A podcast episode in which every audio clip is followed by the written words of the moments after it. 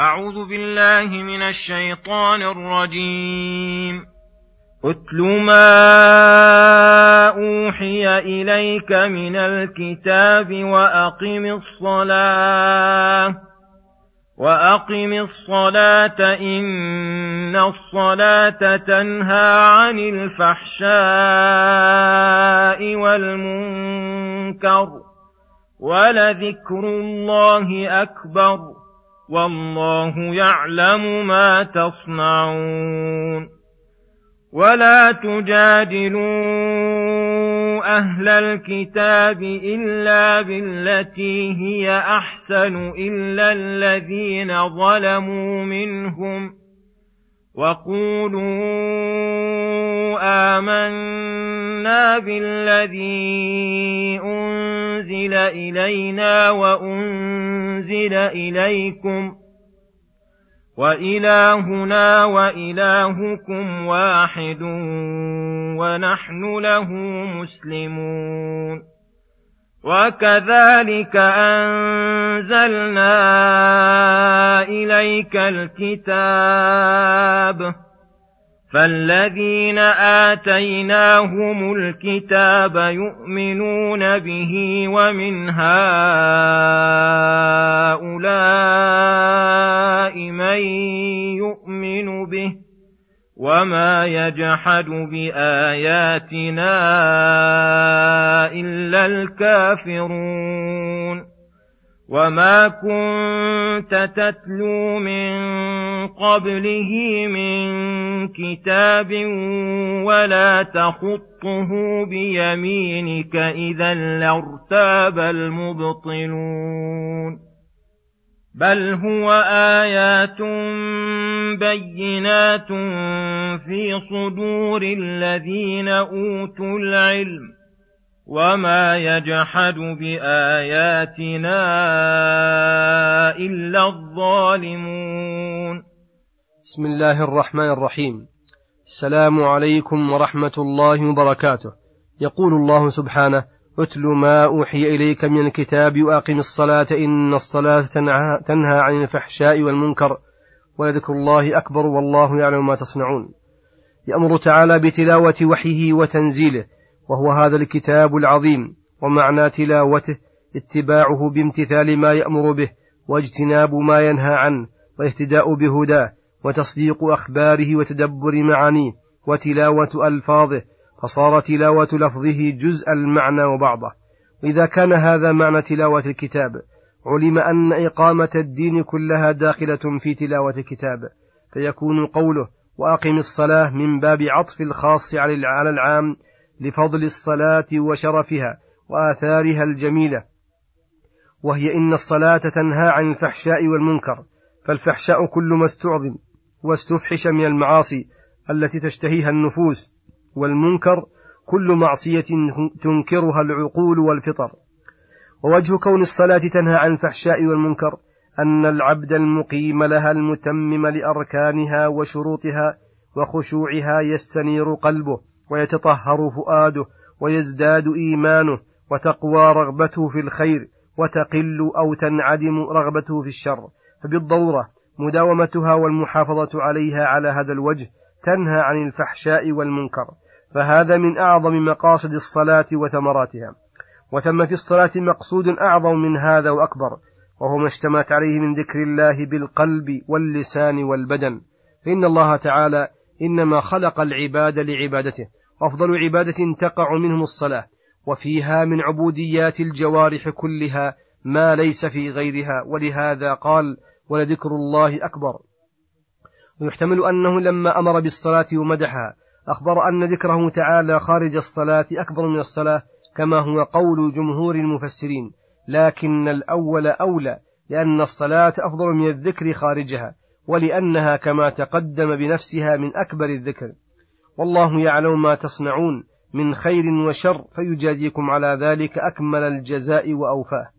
ثم يقول سبحانه ولا تجادلوا أهل الكتاب إلا بالتي هي أحسن الآيات ينهى تعالى عن مجادلة الكتاب إذا كانت عن غير بصيرة من المجادل أو بغير قاعدة مرضية وألا يجادل إلا بالتي يحسن بحسن خلق ولطف ولين كلام ودعوة الحق وتحسينه ورد الباطل وتهجينه بأقرب طريق موصل لذلك وألا يكون القصد منها مجرد المجادلة والمغالبة وحب العلو بل يكون القصد بيان الحق وهداية الخلق إلا الذين ظلموا من الكتاب بأن ظهر من قصد المجادل منهم وحاله أنه لا إرادة له في الحق وإنما يجادل على وجه المشاغبة والمغالبة فهذا لا فائدة في جداله لأن المقصود منها ضائع.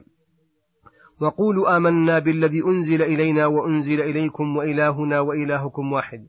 أي ولتكن مجادلتكم لأهل الكتاب مبنية على الإيمان بما أنزل إليكم وأنزل إليهم وعلى الإيمان برسولكم ورسولهم.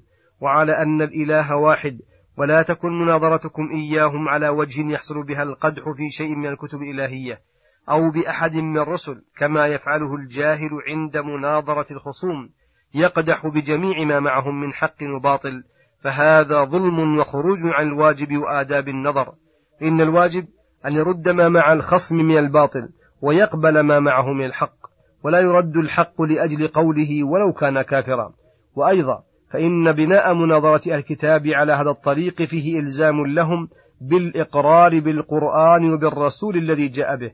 فإنه إذا تكلم إذا تكلم في الأصول الدينية والتي اتفقت عليها الأنبياء والكتب وتقرت عند متناظرين وثبتت حقائقها عندهما وكانت الكتب السابقة والمرسلون مع القرآن محمد صلى الله عليه وسلم قد بينتها ودلت وأخبرت بها.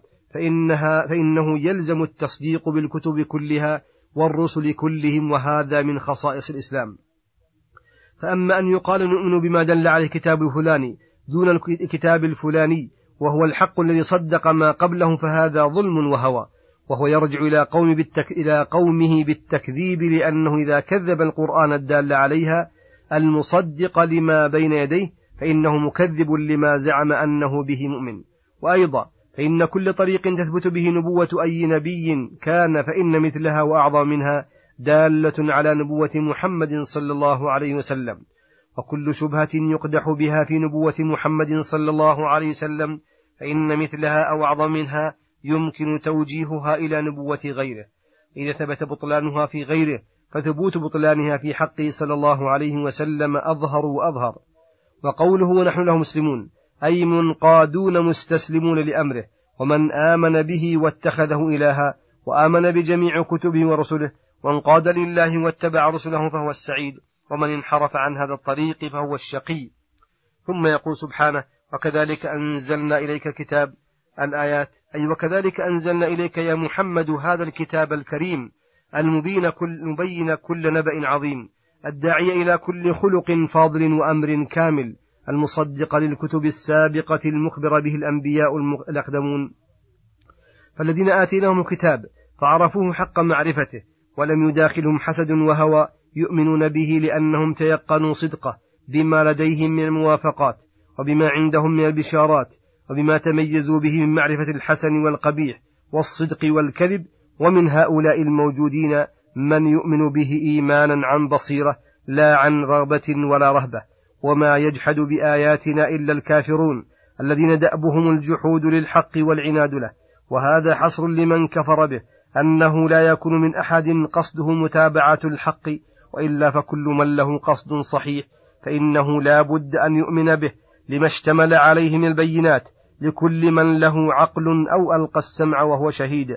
ومما يدل على صحته أنه جاء به هذا النبي الأمين الذي عرف قومه صدقه وأمانته ومدخله مخرجه وسائر أحواله وهو لا يكتب بيده خطا بل ولا يقرأ خطا مكتوبا. فإتيانه به في هذه الحال من أظهر البينات القاطعة التي لا تقبل ارتياب أنه من عند الله العزيز الحميد ولهذا قال وما كنت تتلو أي تقرأ من قبله من كتاب ولا تخطه بيمينك. إذا لو كنت بهذه الحال لارتاب المبطلون فقالوا تعلمه, تعلمه من الكتب السابقة أو استنسخه منها.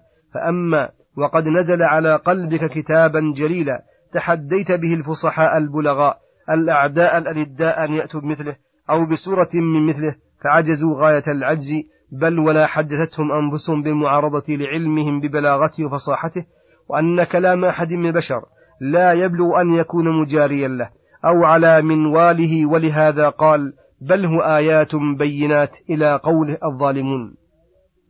بل هو أي هذا القرآن آيات بينات لا خفيات في صدور الذين أوتوا العلم وهم سادة الخلق وعقلاؤهم وأولو الألباب منهم والكمل منهم فإذا كان آيات بينات في صدور أمثال هؤلاء كانوا حجة على غيرهم وإنكار غيرهم لا يضر ولا يكون ذلك إلا ظلما. ولهذا قال وما يجحد بآياتنا إلا الظالمون لأنه لا يجحدها إلا جاهل تكلم بغير علم ولم يقتد بأهل العلم ومن هو, ومن هو, ومن هو المتمكن من معرفته على حقيقته؟ أو متجاهل وقد أو متجاهل عرف أنه حق فعانده وعرف صدقه فخالفه. وصلى الله وسلم على نبينا محمد وعلى آله وصحبه أجمعين.